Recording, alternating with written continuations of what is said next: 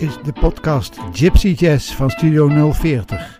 In samenwerking met de stichting Hot Club de France Nederland en de stichting Sinti Music uit Eindhoven. Mijn naam is Willem Weits. Deze podcast is samengesteld door Melvin Keunings van de stichting Hot Club de France Nederland. En in deze aflevering gaan we luisteren naar een interview dat Melvin had met violist Jelle van Tongeren uit Haarlem.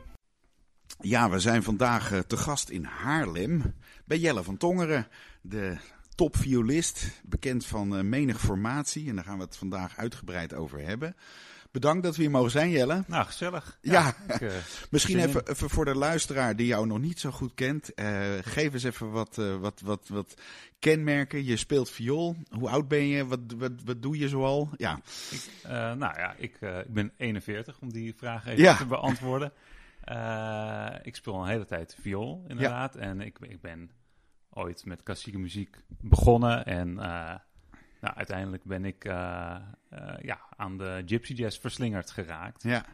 En ik speel in verschillende beentjes, zoals de Busquito's, Hot Club de Frank.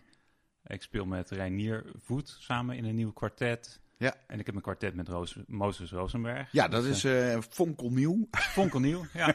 ja. Van eh EP Fonkelnova. Ja, ja, daar gaan we straks ook naar luisteren. Ehm, nou ja, we beginnen dit soort podcasts vaak met waar begon het eigenlijk? Waar, waar werd jij aangestoken met, met, met gypsy jazz of nou ja, wat daarop op neerkomt? Kan je daar wat over vertellen? Wanneer begon jij met vioolspelen überhaupt? Ja, ik, ik ben op mijn zevende zo ongeveer begonnen. Ja, Maar ik, ik zal even uitleggen uit wat voor nest ik kom. ja. Want dat is eh, relevant. Mijn, eh, mijn vader is vioolbouwer. Vioolbouwer. Ja, ja, Ja. ja. en ook, hij handelt ook in, eh, in andere instrumenten. Maar goed, meestal noem je dat dan vioolbouwer. Ja, En, want hij maakt ze ook echt, hè? Niet alleen handel, maar Nee, hij, maakt ze hij ook zet ze ook echt in elkaar. hij doet veel aan restauratie en verhuur en ook dat, dat soort dingen. Maar Ja, ja, ja Dus je bent al opge... Je, je, je liep in de luiers al tussen de voor- en achterblaadjes weten, en zo. en de stapeltjes. ja, ja, absoluut. Ja. Ja, en mijn moeder was eh, pianiste en celliste. Ja. Ook beroeps en gaf les en eh, deed optredens. Eh, dus ik werd eigenlijk mijn hele jeugd al omringd door instrumenten en klassieke muziek. Ja. En heb ik ook nog zussen ja. die ook allemaal viool spelen. En ook al speelden voordat ik speelde. Wat oudere zus ook. eh. Nou, één ja. oudere zus en twee jongere Oké, zussen. ja. En op een gegeven moment eh, begon het mij te dagen dat ik geen viool speelde en de rest allemaal wel. dus toen ben ik een verhaal gaan halen bij Ja. mijn ouders. En toen bleek dat dat gewoon mocht. Dus toen ben ik Oh. vanaf mijn zevende eh, ook op violes gegaan. Ja. En dat, nou, dat, dat heb ik jarenlang eh, gedaan. Die En dan begin je natuurlijk met klassieke muziek, Absoluut, hè? ja, ja, ja. En, eh, nou ja, maar bij ons thuis werd bijna alleen maar klassieke muziek gedraaid. Ja. Dus ik was helemaal niet bekend met andere soorten muziek. Nee. Eh, de enige uitzondering daarop was, was Tata Mirando. Ja. En dat werd dan af en toe gedraaid en dat vond ik helemaal te gek. Ja. En op een gegeven moment had ik een, een platenspeler op mijn kamer. En dan kon ik die plaat mee naar mijn kamer nemen. En cup. Ja. Ja. Ja, ja. En dan eh, ging ik al die nummers meespelen. Dus dat was eigenlijk mijn eerste introductie tot de niet-klassieke muziek. Maar dat was eigenlijk een beetje autodidact dan als het gaat om die geïmproviseerde muziek. Dus ja, maar ik improviseerde luisteren, nog niet zoveel hoor. Dan speelde ik gewoon die... maar wel die melodieën naspelen, Ja. zonder dat je daar bladmuziek op dat moment Ja, van had. ja Dus, klopt. eh, ja, ja. Nou, we gaan daar gelijk maar eens naar luisteren. Want leuk. eh, jij hebt een eerste opname eh, aan mij gegeven. De, de naam die mag je zelf uit van, van Nou, het ik nummer. vind het makkelijker om het mee te spelen dan om de naam uit te spreken. ik heb geen flauw idee hoe je dit uitspreekt. Maar Nou ik wil best een poging wagen. Ja, Chuck Egi Kislani. ja. en dan maar- schuine streep en dan valt het zelfs weg. Dus dat Dan nog even niet. over Theater Mirando. Want eh, dat is wel leuk. Er zijn gelukkig op YouTube ook wel verschillende eh, eh, eh, documentaires of eh, tv-fragmenten van te zien. Het is eigenlijk een orkest wat al eh, heel oud is relatief. Want het is ook allemaal familie en eh, het het kreeg allemaal verschillende vormen. Maar ook al in de jaren zestig. Ja, En heel populair in Nederland op dat moment. Hè? Dus er waren heel veel mensen die dit kenden. Maar wel echte Balkanmuziek. Hè? Het is niet echt gypsy jazz. nee, maar... het is geen gypsy jazz. Nee. Nee, nee. Maar goed, hier begon het dus. En we horen nu eh, het Tata Mirando kwartet. eh eh, Men is Gypsy Jazz Orchestra. Of Gypsy Orchestra, zo heet het nummer officieel. Nou, daar komt ie.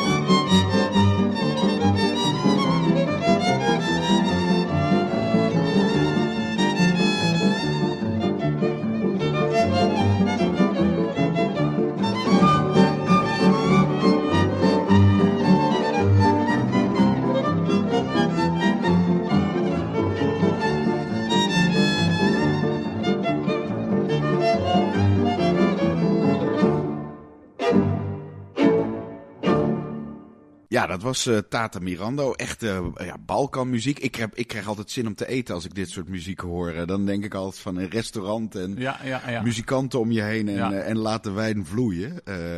nou ja, dat soort... het is leuk natuurlijk dat jij dat ook helemaal uit je jonge herinneringen hebt. Ja, en nou, dus jij ging in je eentje dat een beetje naspelen en kijken of je dat kon volgen. En op je gehoor meer spelen dan, dan dat je van bladmuziek speelde. En, en hoe verder toen? Hoe verder toen? Nou, uh, dat, heb ik gewoon heel veel gedaan. Maar omdat mijn vader uh, vioolbouwer is, komen er ook wel eens handelaren over de vloer. Ja. Zo ook de familie Basili. Ja, ja, ja. En uh, die hebben toen op een gegeven moment een cd'tje gegeven aan mijn vader. Ja. De cd Antara heet die volgens mij. En nou ja, die, die cd kreeg ik ook. En ja, ik vond, vond dat waanzinnige muziek. En, was dat jaren 80 dan, of jaren 90? Jaren 90. Eh, jaren 90 ja, was ja, dat. Ja, ja, ja. ja. ik, denk, ik, ik denk dat ik 15 of 16 was, uh, die leeftijd ongeveer. En toen ineens begon het te swingen in ja, omgeving. Precies, ja, Ik vond dat, ja, dat was echt een heel nieuwe uh, wereld voor mij. Dat je toch uh, akoestische muziek kon spelen die ja, die, die echt swingt. Uh, ja. Dus ik, ja, dat, dat, vond, ik, eh, vond ik heel erg tof. En dat, dat wilde ik ook heel erg graag, maar ik wist inderdaad niet zo goed hoe. Dus ik ging ook met die muziek mee jammen. Ja. En probeerde ik die solo's een beetje te spelen. Nou ja, eigenlijk doordat ik dat niet helemaal goed kon, leerde ik een soort van improviseren. Want je moet dan toch een beetje oké klinken. Ja. Dus dat was een beetje de autodidactische weg. Maar ik heb ook les gekregen van een uh, jazzviolist. Oké, maar we gaan eerst luisteren naar, uh, naar die cd uh, de, van de Basilis of de Basili Group. Ze hebben verschillende soorten namen gehad. Ze toeren overigens nog steeds actief door Nederland. Ja. en dit nummer heet 12 Years.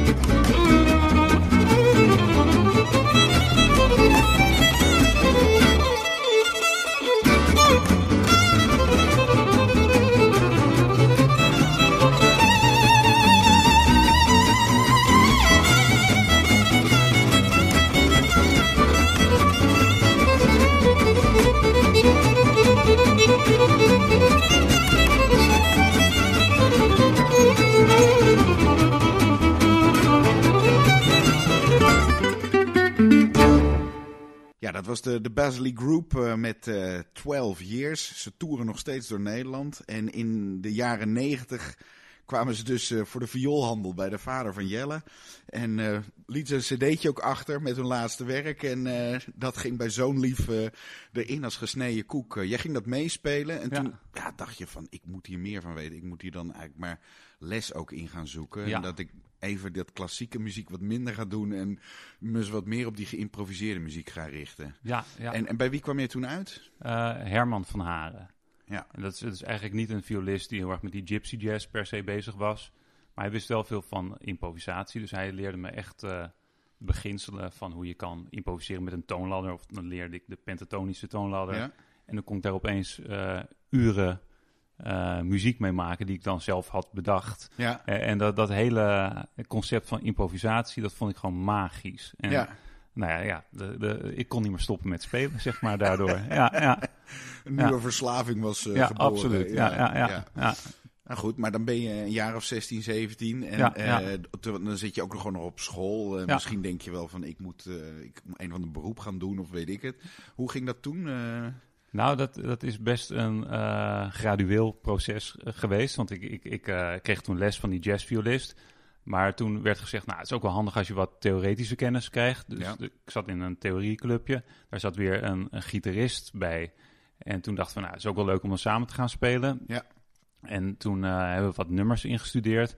Aantal van eh, Django, zoals eh, Minor Swing en ook Shine speelde geloof ik. En I Can Give You. mhm. Uh, maar we hebben ook de tune van een TV tv-serie toen ingestudeerd. The House of Elliot Ja. heette dat. En Ja. dat was ook een heel aanstekelijk melodietje.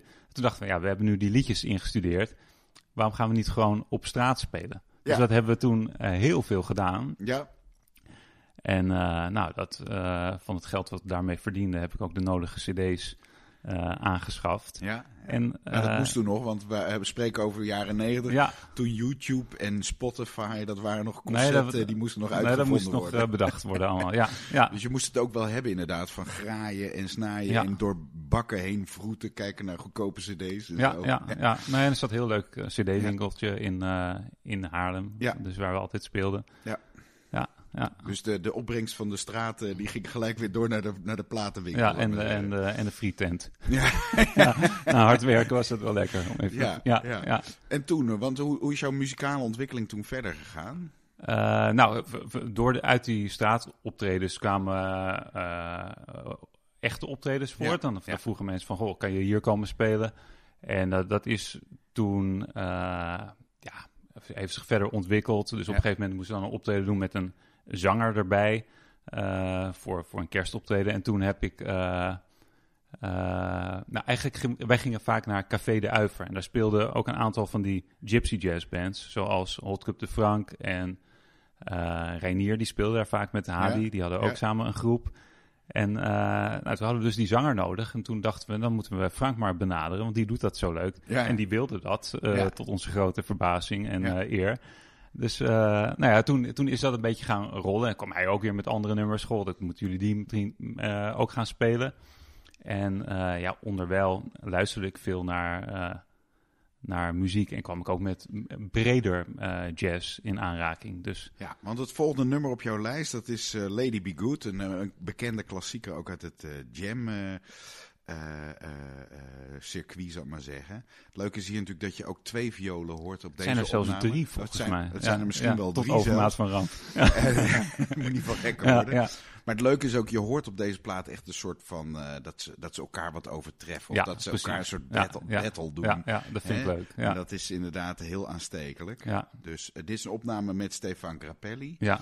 Eh, horen we ook Django Reinhardt op de achtergrond? Of? Die horen we volgens mij wel op de achtergrond. Ja. Maar hij, is, hij soleert niet echt. nee, het is, het is echt wel de violen staan centraal. hè? Nou, we gaan luisteren naar Lady Be Good.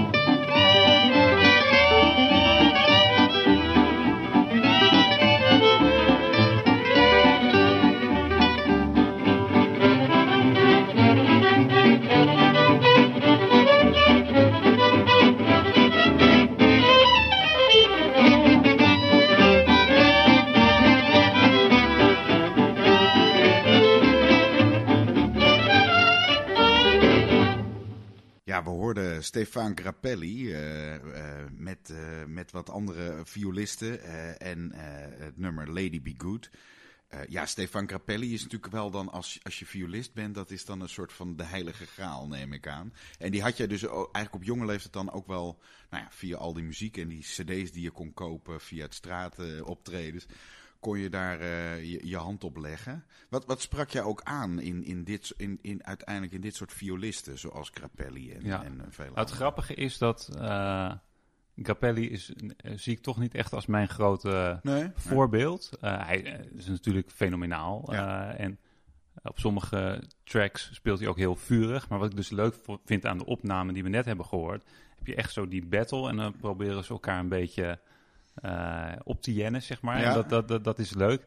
En uh, je kan ook horen dat die andere violisten, die hebben een, een andere benadering. Die spelen eigenlijk iets agressiever en Ja. uh, ja, die, die spelen wat minder rolbevestigend, zeg maar, Ja. uh, als violist. Hè? Want daar, dat associeer je toch een beetje met het lieve en het romantische. Ja. Terwijl het kan ook echt uh, heel erg swingen, wat mij betreft. En uh, ja, Ja, want uh, dat is natuurlijk ook wel het bijzondere uiteindelijk van de muziek van Django Reinhardt. En die tijd in ieder geval. Dat er zoveel verschillende soorten stijlen allemaal uh, door elkaar gingen lopen op een gegeven moment. En uh, dat het één grote mix werd eigenlijk. En dat je, ja, dat, dat je dus.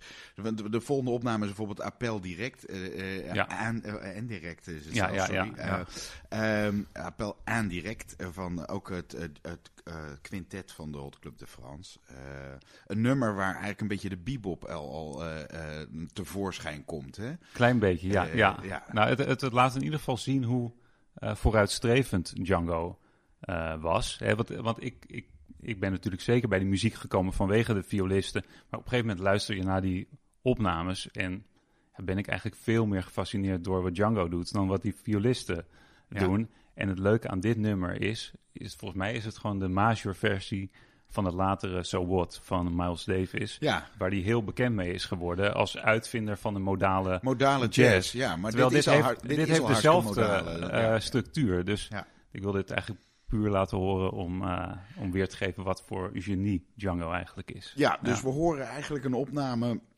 Volgens mij eind jaren 30 is dit al. Maar dan, dan, dan eh, eigenlijk een soort luik naar de toekomst. Terwijl in de jaren 60 pas de modale jazz Ja, eh, ja. tot bloei komt. Ja. Doet Django dat al gewoon eind jaren 30. En het nummer Appel indirect. Thank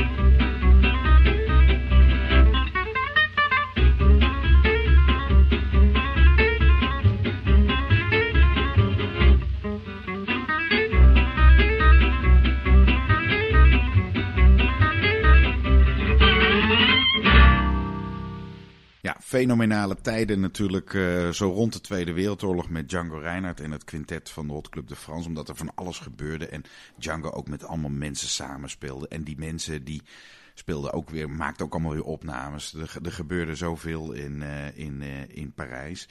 Een andere opname is ook Flash Door. Ook een beetje bizar nummer eigenlijk. Ja, hè? Absoluut. Het staat een beetje haaks op het, uh, nou, zal maar zeggen, het normalere uh, recht toe, recht aan uh, gypsy jazz. Ja.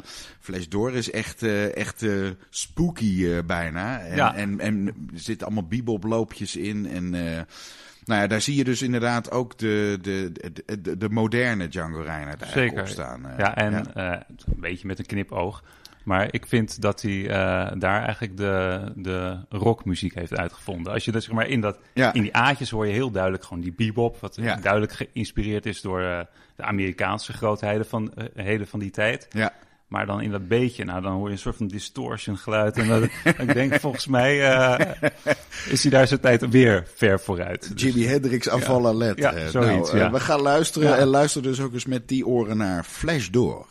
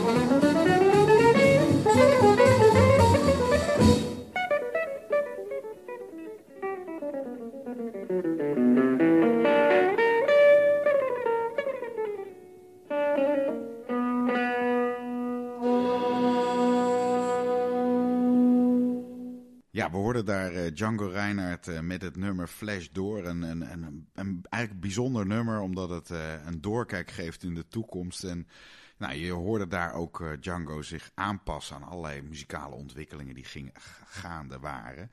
En ook hoe hij zijn eigen dingen uitvindt. Nou ja, dat is natuurlijk ook de, de, de, het leuke van die gypsy jazz stijl. Dat je daar heel veel dingen in kan pluggen en kan in kan variëren. Dat is ook best wel kenmerkend volgens mij voor jouw speelstijl. Want er zijn natuurlijk muzikanten die zich heel erg aan de jaren dertig aan de ouderwetse zou Ja. zeggen, stijl houden. En er zijn mensen die juist heel erg vaak de Latin kant opzoeken. En ik heb bij jou altijd het idee dat het alle kanten uit uh, schiet, omdat het gewoon ja, geïmproviseerd en, uh, en, en, en, en creatief is eigenlijk. Ja, uiteindelijk word je denk ik vaak gevormd door de dingen die je mooi vindt en die je inspireren. En bij mij is dat wat breder dan alleen die, uh, die Django-muziek. Maar het, het, het, zit wel allemaal heel erg in de jazz- of wereldmuziekhoek. Dus het heeft allemaal wel met elkaar te maken. Ja, daar zit, uiteindelijk is alles weer met elkaar verbonden. Is het een soort uh, één groot geheel. hey, we gaan nog even terug in die geschiedenis. Want je had veel op straat gespeeld. Ja. er kwamen optredens kwamen langs. Uh, je ging jam in de kroeg. Je ontmoette de Reinier Voets van deze wereld. Ja, ja. meester. En je krijgt ineens een kerstoptreden, je hebt een zanger nodig. Uh, Frank, ja, wil je die even meedoen? Van het een komt het ander. En uh, ben jij toen op redelijk jonge leeftijd ook bij, uh, bij de Hot Club de Frank gaan spelen? Of hoe ging dat? Nou, ik heb, in die tijd heb ik al regelmatig ingevallen. Dan, dan, kon de saxofonist niet of zo. En dan, dan vroegen ze mij. Ja. En nou, dat, dat gebeurde eigenlijk meer. Maar ik had ook mijn eigen band, waar ik toen mee speelde. Eerst de, de Swing Strings, zoals we heten als duo. En daarna uh, Samoa Zuur Spaarne.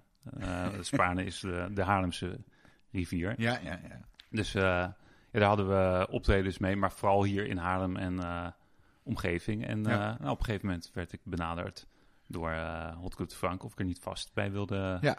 komen. Ja, ja. ja.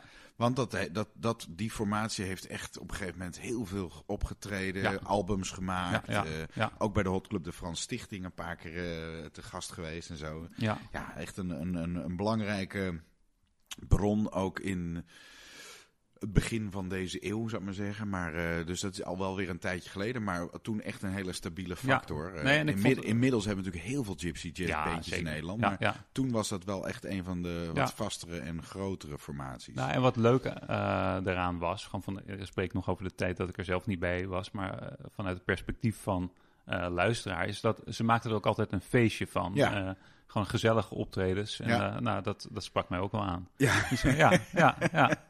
Ja, want uh, een andere band van jou is de Busquito's. Ja, uh, ja, ja. Uh, nou heb ik die band ook wel een tijdje gevolgd, omdat de, de toenmalige gitarist, die was weer de zoon van iemand die vlak bij mij in het dorp oh, woonde. Dus nou ja, zo, Daniel, Daniel. Ja, dus zo gaan die dingen soms. Maar dat is echt de pretband, hè? Bedoel, Absoluut, die, daar, daar gaat het helemaal alle kanten op. Uh, ik herinner me ook een kerstcd van de Busquito's. Nou, die heb ik helemaal in de auto grijs gedaan. Oh ja, oh, leuk. ja, ja. Want, uh, om dan ook allemaal ja, bestaande kerstliedjes eigenlijk in een soort grappige vorm te doen. Of, uh, ja, ja, klopt. Maar, ja. maar dat is, Busquito's is eigenlijk ook een soort ultieme straatmuziek. Of in ieder geval dat je het publiek bespeelt. Ja, hè? Dat, ja. dat is echt interactief. Ja, nee, want het grappige is dat we die band ooit zijn begonnen. Omdat we specifiek in in Zuid-Europa heb je van die georganiseerde straatfestivals. Ja. dat, je, dat, dat bands op straat spelen, niet per se alleen maar voor het pettengeld of zoiets. Dan word je gewoon wel betaald.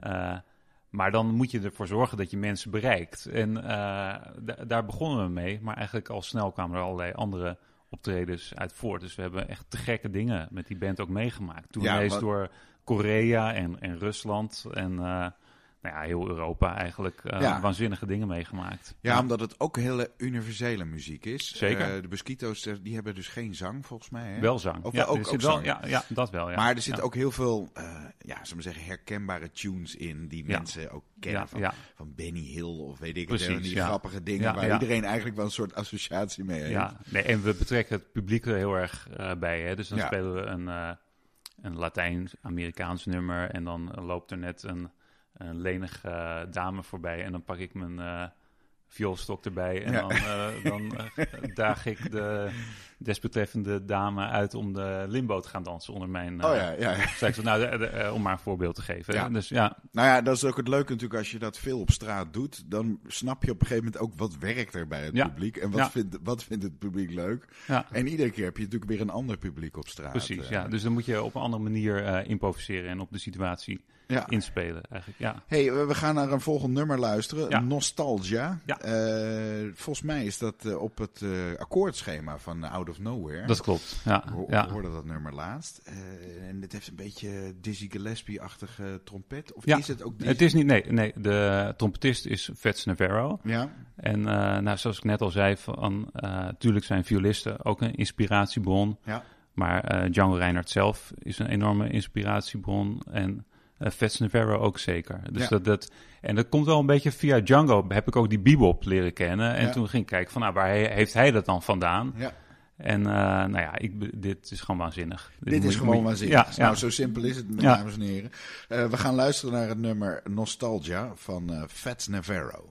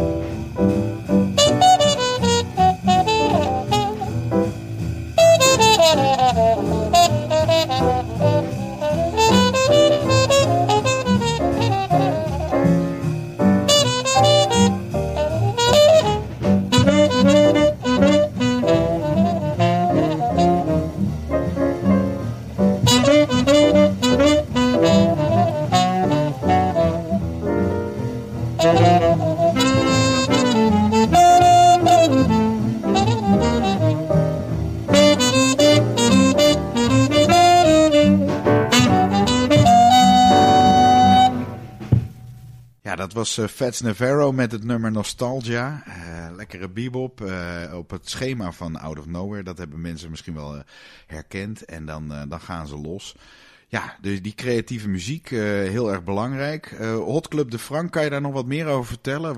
wat hebben jullie allemaal gedaan? En speelt dat nu nog, spelen jullie nu nog, nu nog vaak? Nou, vaak is, is een groot woord, ja. maar we, we treden nog steeds op. Ja. En natuurlijk heeft de afgelopen twee jaar uh, was het voor iedereen. Ja, uh, was het een drama. Precies. dus, ja. Uh, maar het begint wel weer meer te komen. Dus dat ja. is heel erg leuk. Ja, het is een band die veel dingen ook op projectbasis heeft gedaan. Dus dus, is een programma met allemaal Nederlandstalige nummers uit de, uit de oorlogsperiode. er is een, een Franse CD gemaakt. En het nummer wat we nu gaan beluisteren, dat komt van een CD met alleen maar eigen nummers. En dat is instrumentaal allemaal. Ja. En daarin is een beetje de link tussen ja, Balkanmuziek en jazz gezocht. Uh, en natuurlijk gewoon de gypsy jazz. Ja. Nou, en de, dit nummer is een nummer wat ik heb geschreven. Ja.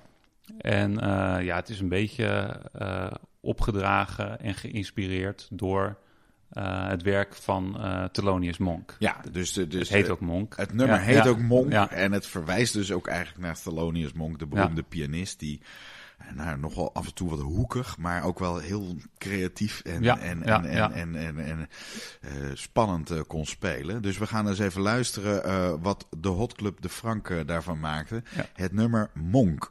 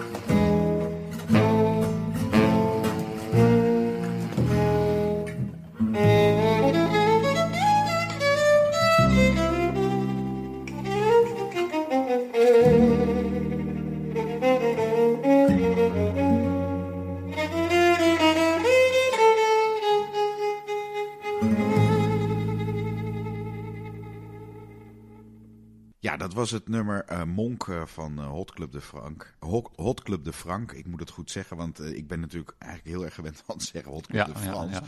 Maar dat is natuurlijk een, een, een leuke woordspeling. Frank Meester, die daar jarenlang en nog, en nog steeds, zal maar zeggen, de, de muzikale basis is. Ja, eigen composities, hoe gaat het eigenlijk? Kan je wat vertellen over, zal maar zeggen, het creatieve proces als jij denkt, hé, hey, ik ga een nieuw nummer maken? Ja, dat, daar kan ik wel wat over vertellen. Maar het is niet dat het altijd op dezelfde manier gaat. Nee, dat, dus, kan, dat kan dat is echt heel wisselend. Het kan zijn dat je onder de douche staat of aan het fietsen bent en dat je opeens een, een idee hebt waarvan je denkt van nou, dat uh, ja. heb ik dat nou bedacht of heb ik nu een liedje van iemand anders in mijn hoofd. maar goed, dan denk ik nee, nee, dat, dat, moet toch echt bij mij vandaan komen. En dan ga je dat verder uitwerken. Dat, dat is één uh, manier. Maar ik ga ook soms wel eens heel conceptueel uh, te werk dat ik denk van ik heb, eigenlijk heb ik niet echt inspiratie. Maar dan, dan, dan ga ik gewoon mezelf een beetje beperken. Zodat ik mezelf op weg uh, help. Dus zeggen, ik ga gewoon ik ga, ik ga een ballade in Des schrijven. Ja. En ik wil dat die op een gegeven moment gaat hij naar G. Ja. En dat is gewoon, gewoon een, nou, en dan moet je dus dat helemaal uitstippen dat je daaruit komt. En Ja. dan, ja, ja. Uh, dat is ook een, uh, een methode. Of je laat je inspireren op, uh, op een uh, bepaald stuk. En ben jij dan ook iemand die dan boven een, een doos heeft met 800 cassettebandjes en 5000 ideeën? Of hoe, hoe, hoe gaat dat? Heb je een schriftje? Ik, ik Nou, gewoon even dat hardop af ja, te vragen. Nou ja, dat. Uh, ik, ik, ik had vroeger had ik een vier sporen uh, recorder en daar heb ik nog wel een hele lading bandjes van die ik niet meer kan afdraaien trouwens, want die, die recorder heb ik niet meer. Maar daar, daar speelde ik dan zelf de hele tijd een partijtje uh, Ja. in en dus uh, soms helemaal af, soms een los ideetje. En ik heb ook allerlei papiertjes inderdaad liggen met ideetjes en dan, dan, dan schrijf ik meestal de akkoorden op en wat, wat de ruwe aantekeningen van de melodie. Maar soms neem ik ook even iets op op mijn telefoon. Ja. En, uh, en uh, heel veel nummers die uh, bedenk ik en vergeet ik ook weer. Ja, Dat- nou ja, goed. eh, ja. Op een gegeven moment Ja. moet het een beetje uitkristalliseren. En als het ineens een soort vastere vorm krijgt, dan is er een nieuw nummer geboren. ja, ja. Want er is ook een fonkelnieuwe formatie, dat heet Fonkel Nova. ja nou, tenminste, dat is, Eh, dat is de naam van, uh, van de E- EP die we Oh, hebben dat is de gemaakt. naam van de EP. En dat is me- samen met Mozes Rosenberg onder andere. Ja, ja. En eh, Martijn van den Brink speelt eh, eh, contrabas. Ja, ja. En, En dus- Daniel Rosenberg speelt uh, slaggitaar. ja, ja, ja. en eh, dus jullie zijn met z'n vieren eigenlijk eh, nog in de, in, de, in de nadagen van corona in, in, de, in, de, in de studio gedoken. Of in ieder geval ook bij elkaar gekropen om eens te- wat dingen te ja. experimenteren. ja. Eh, veel eigen nummers ook. Ja. Of eigen interpretaties van eh, bekende standards. ja. We gaan luisteren naar Balkan Bob. En de vraag, eh, heb jij die geschreven? Ja, Of- heb ik geschreven, Die ja, heb-. Dit is jouw, een van jouw composities. Ja. En dat is natuurlijk wel leuk, omdat Mozes is natuurlijk ook best wel een autodidactische gitarist. Het is niet iemand die op het conservatorium Nee, nee, nee. even een partijtje muziek krijgt en dat AVU gelijk speelt. Dus jullie moeten dat elkaar ook leren. Als jij dan een leuke lik hebt en zegt dit is de melodie, ja. dan is het gewoon een paar keer voorspelen bij Mozes en is- een kwartje erin en, eh, en het gaat. Het is ongelooflijk. Ja. Echt, ja, nee, je, je speelt inderdaad een stukje voor en eh, voordat je het weet, een kwartier eh, later, dan eh, jam je dat Dat is, nummer met elkaar alsof Ja. je het al jaren speelt. en dat gaat eigenlijk echt- vice versa, want hij komt ook met melodieën en die moet Ja, jij dan nou, heel snel ik- oppikken. Ik, ik durf toch wel te beweren dat het tempo van overname dan wat lager ligt Ja. als, Ja. als een nummer van hem is. Maar Ja. ja, Ja, nou Ja. speelt hij natuurlijk ook op zijn gitaar af en toe echt razendsnel. dat is waanzinnig. Ja, Eh, ja. Nou, we gaan luisteren naar Balkan Bob.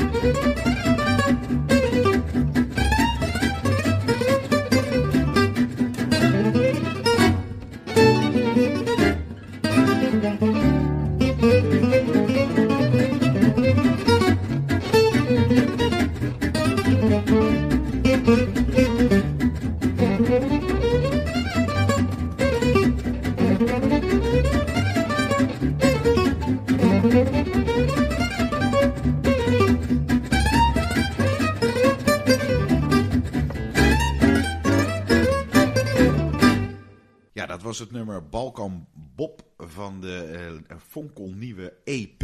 Fonkel Nova heet hij. We hopen in het najaar misschien uh, ook uh, jullie te kunnen programmeren bij de Hot Club de Franse Stichting. Dan hebben we op het podium kunnen we dit ook uh, Kijk spektakel uh, live zien. Maar goed, goed, we moeten natuurlijk altijd maar weer kijken hoe dat allemaal valt. Ja. Uh, hebben jullie al optredens in, in de boeken staan of zijn jullie nog bezig met het ontwikkelen van? Nou, we, we zijn nog bezig met het ontwikkelen van. Maar we hebben eigenlijk wel een compleet repertoire nu. Ja. We komen zo af en toe bij elkaar om, om nieuwe bestaande nummers en nieuwe eigen nummers aan het repertoire toe te voegen. Ehm, maar er is wel sprake van een, een. Er is een boek. We zijn bezig met een boeking. Ja, zeg maar. Dus, dus het, het, eerste. Er gloort de boekingen. Komt, dus, komt er toch wel binnenkort aan. Dus ja. dames en heren, ook een oproep. Als je meer van dit soort ja. muziek wil horen, dan moet je die gasten gewoon ja, boeken. Graag. Ja. En dan kan je het ook uh, live horen. Ja. hey, we gaan uh, nog naar een volgend nummer luisteren. En dat is een wat minder bekend nummer van uh, Django Reinhardt. Love's Mood. Ja.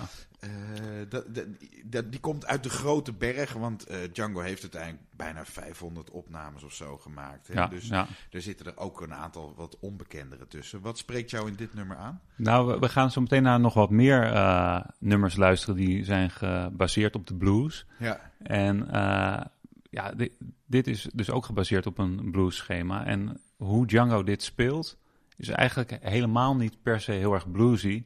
Hij maakt er in, de, in het tweede schema maakt hij een soort van heel romantisch uh, akkoordenspel van. Nou, ja, ik, ik vind het gewoon super mooi. Dus dat kon niet. Uh, een combinatie van, uh, van blues en romantiek. Ja, ja, een beetje ja. zoet en zuur door elkaar. Ja. Maar nou goed, we gaan er naar luisteren.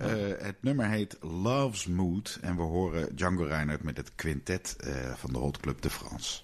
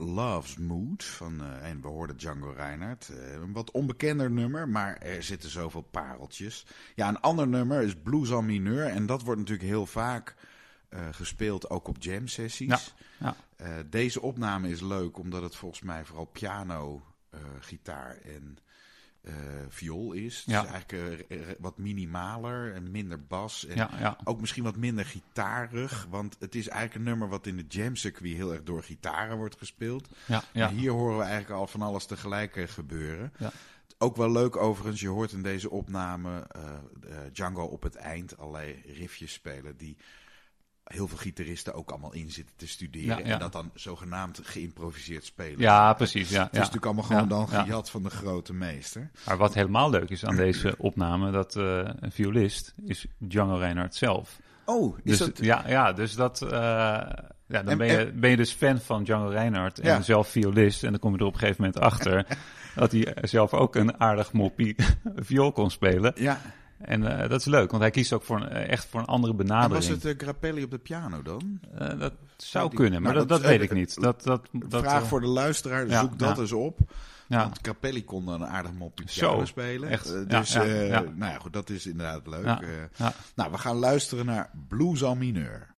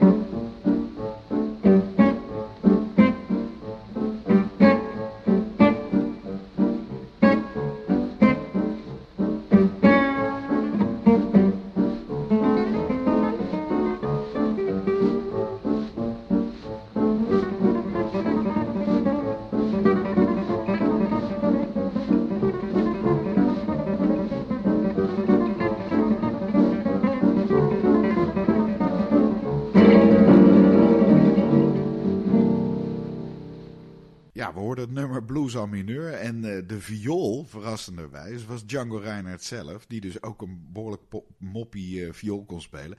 Ik zie jou trouwens op, de, op Facebook of op andere social media ook nog wel eens uh, gitaar spelen. Om jezelf te begeleiden. En ja, leuke filmpjes te maken met jezelf als medemuzikant. Uh, want je speelt ook uh, gitaar daar wel, wel zo nu eens een... Klein, ik, laten we het erop houden dat ik het leuk vind. Ja, ja, ja, maar een beetje ritmegitaar, dat gaat, dat gaat je Ja, nou, het, ik ben, ben violist en dan zou je denken, dan ben je melodie georiënteerd. Ja. Maar ik ben dus eigenlijk wegens omstandigheden bij de viool uh, terechtgekomen. En ik kom er toch wel uh, ja, of ben er eigenlijk achter gekomen dat ik misschien meer harmonisch ingesteld ben. Dus de, de, eh, ja, wat dat betreft trekken akkoordinstrumenten me altijd enorm. Dus ik vind het ook leuk om achter de piano te zitten dus, en een beetje gitaar te spelen. En op de viool mag ik ook graag zoveel mogelijk snaren tegelijk indrukken. Ja, Eventueel of ook een, beetje begeleiden inderdaad. Ja, ja, ja, dat is ook wel een verschil. Je hebt sommige violisten die echt alleen maar hun solo deeltjes pakken en de rest staan ze te kijken. Ja, ja. En ik vind het altijd leuk als ik uh, met jou nog wel eens mag samenspelen, maar dat, dat je dan ook veel meer aan, aan, aan begeleiding doet en, en, een beetje reactie en respons uh, geeft. Uh. hey, we gaan luisteren naar uh, Schmid. Ehm, dit is echt bijna bombastische gypsy jazz. hè? Als we het over gitaren en, en geweld hebben. Nee, zeker. Dit, dus... dit uh, veel gewelddadiger dan dit. Dit kan je bijna niet krijgen. Nee, nee, de reden dat ik dit heb uitgekozen. Ik kende deze track nog niet eens zo heel erg goed. Wel ander werk van, van Chavalo Schmid. Ja. Maar wat ik aan hem uh, zo geweldig vind, is dat, dat hij speelt, vind ik, met expressie. Die ja. Django ook had. Ja. En er zijn natuurlijk heel veel fantastische gitaristen nu. Uh, en die, en die, die pakken vaak andere facetten van het spel van Django. De virtuositeit of de uh, inventiviteit en, of de gevoeligheid. Ja. Maar dit, dit heeft echt die energie en die, ja, die expressiviteit. Dus dat, ja, en ook ritmische power, omdat er ritmisch ook heel veel gebeurt. Hè? En wat ik echt ook heel leuk hieraan vind, is dat je denkt, als je dit hoort, hier had je bij moeten zijn. Ik weet niet eens of het de beste opname allemaal is, maar het, het is gewoon sfeer. Ja, ja, je zit redelijk rechtop in je bed. Ik, ik adviseer de luisteraar even de, de veiligheidsriemen om te doen. Want we gaan luisteren naar. Cavallo Schmid en zijn quartet. En het nummer is uh, Cavallo Blues.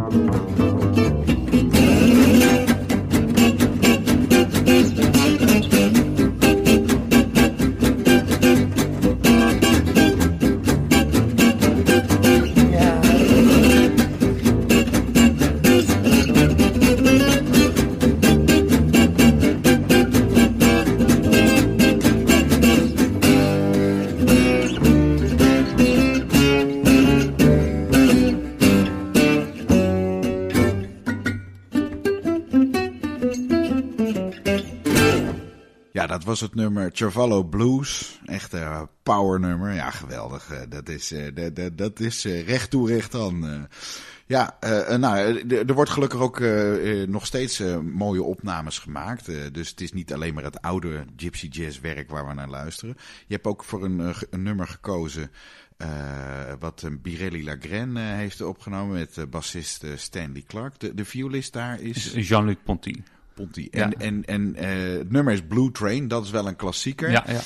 Hoor ik het nou goed dat, dat uh, Ponty hier op een elektrische viool speelt? Of, ik, ik, dacht het niet. Nou, maar, nou ik weet niet. Maar, maar uh, wat, wat spreekt je aan dit nummer? Nou, eigenlijk uh, spreekt de, de, de muzikanten spreekt me enorm ja, aan. En, ja. en, en dat we hier samen uh, spelen. Dat komt heel erg goed uit voor deze podcast. Ja. Waarin ik uh, niet, niet uh, duizenden nummers kan laten horen natuurlijk. Wat je wel wil. Wat maar... ik wel wil, ja precies. Ja, ik ben enorm fan van het vroege werk van Ponty. Speelde die echt nou ja, jaren 60 jazz muziek. Mm -hmm. ja, maar dat past niet helemaal binnen het format van deze podcast. Maar dat, dat hij die, ook die opnames met Birelli heeft gemaakt... Dat, is, dat is geweldig. En Birelli zelf is natuurlijk ook ja, een geweldig uh, gitarist. En, en die heeft ook heel veel facetten uh, van Django's spel natuurlijk in zijn spel. Ja. Hè? De, dus de, de, die inventiviteit en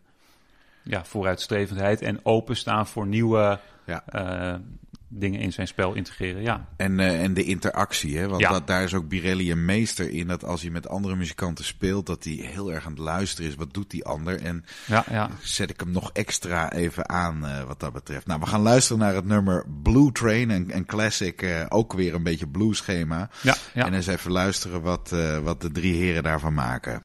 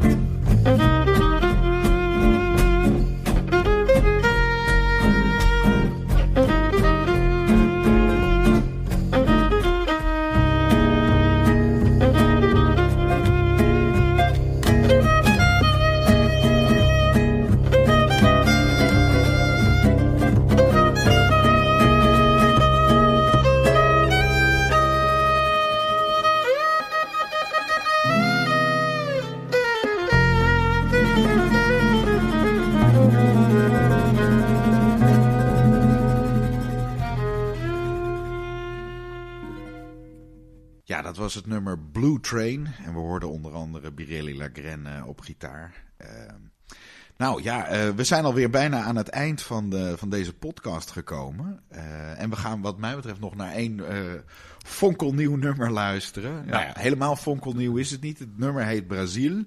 Veel muziekliefhebbers kennen dat, want het is natuurlijk bossa nova eigenlijk. Het was ook wel interessant dat Django dat al eind jaren 40 dus speelde ja. en opnam. Ja, terwijl de grote bossa nova tsunami, zou ik maar zeggen, pas in de loop van de jaren 50 ontstond ja, in Amerika. Ja. Dus dit was ook alweer vooruitstrevend dat hij ja, Bossa Nova opnam. Ja, ja, ja.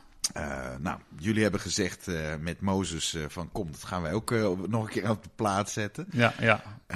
in tegenstelling tot Django, die dan redelijk netjes in het Bossa Nova gevoeletje blijft, gaan jullie wel in swing over. Want ja, ja. Die trein gaat op een gegeven moment los. Wat hebben jullie geprobeerd met dit nummer, met die opname te doen? Wat, wat is een beetje het concept geweest? Hoe je het, het concept is geweest dat Mozes tegen mij zei van... God, die solo van Django op Brazil, ja. Die is helemaal te gek. Ja. Als we die samen zouden spelen, nou, dat zou helemaal fantastisch zijn. Samen, dus dat samen. heet dan Unisono? Unisono, ja. ja, ja. Dus, nou ja, ik, ik heb hem ingestudeerd. Ja. En, en daarom vind ik het ook wel mooi om hiermee af te sluiten. Als we Ja. van eerbetoon ook aan Django. Want je kan natuurlijk zijn nummers spelen. Ja. Maar in, in zijn solo's zit zoveel wijsheid. Dus als je dat instudeert is heel leerzaam. Maar het is ook een soort van, nou ja, dankjewel. Uh, Het is een dankjewel en Ja. het is ook weer een extra dimensie om het dan samen te spelen. Ja, want ja. dat geeft natuurlijk ook weer nee, want Mozes, dat, dat is waanzinnig zoals hij dat allemaal speelt. Ja. ja. Nou, we gaan er ook graag eh, binnenkort eens eh, live naar luisteren. En hopelijk, eh, nou, gelukkig kan het ook weer. Hè? Dus Ja, eh, heel fijn. Ja. Beste mensen, ga erop uit en, en luister hiernaar. Dus we eindigen deze podcastaflevering met het nummer Brazil. En we horen Jelle van Tongeren met eh Mozes Rozenberg, Martijn van der Brink en eh, Daniel Rosenberg. Daniel Rosenberg Ja. op de slaggitaar. Ja, ja. Het, eh, van de EP Fonkel Nova. Die EP kan je ook op alle streamingdiensten aantreffen en je kan hem kopen. Dus ga daar naar luisteren. Het nummer heet. Brazil,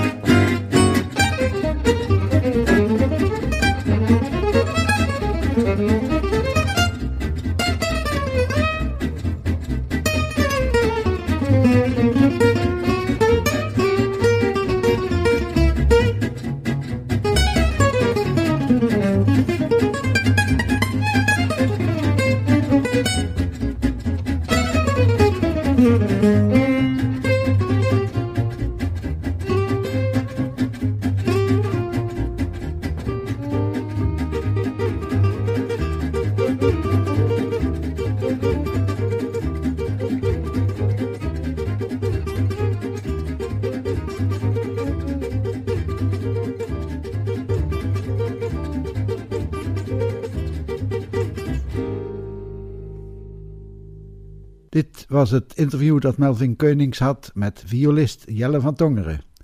Ik ben Willem Weits, bedankt voor het luisteren en tot de volgende keer.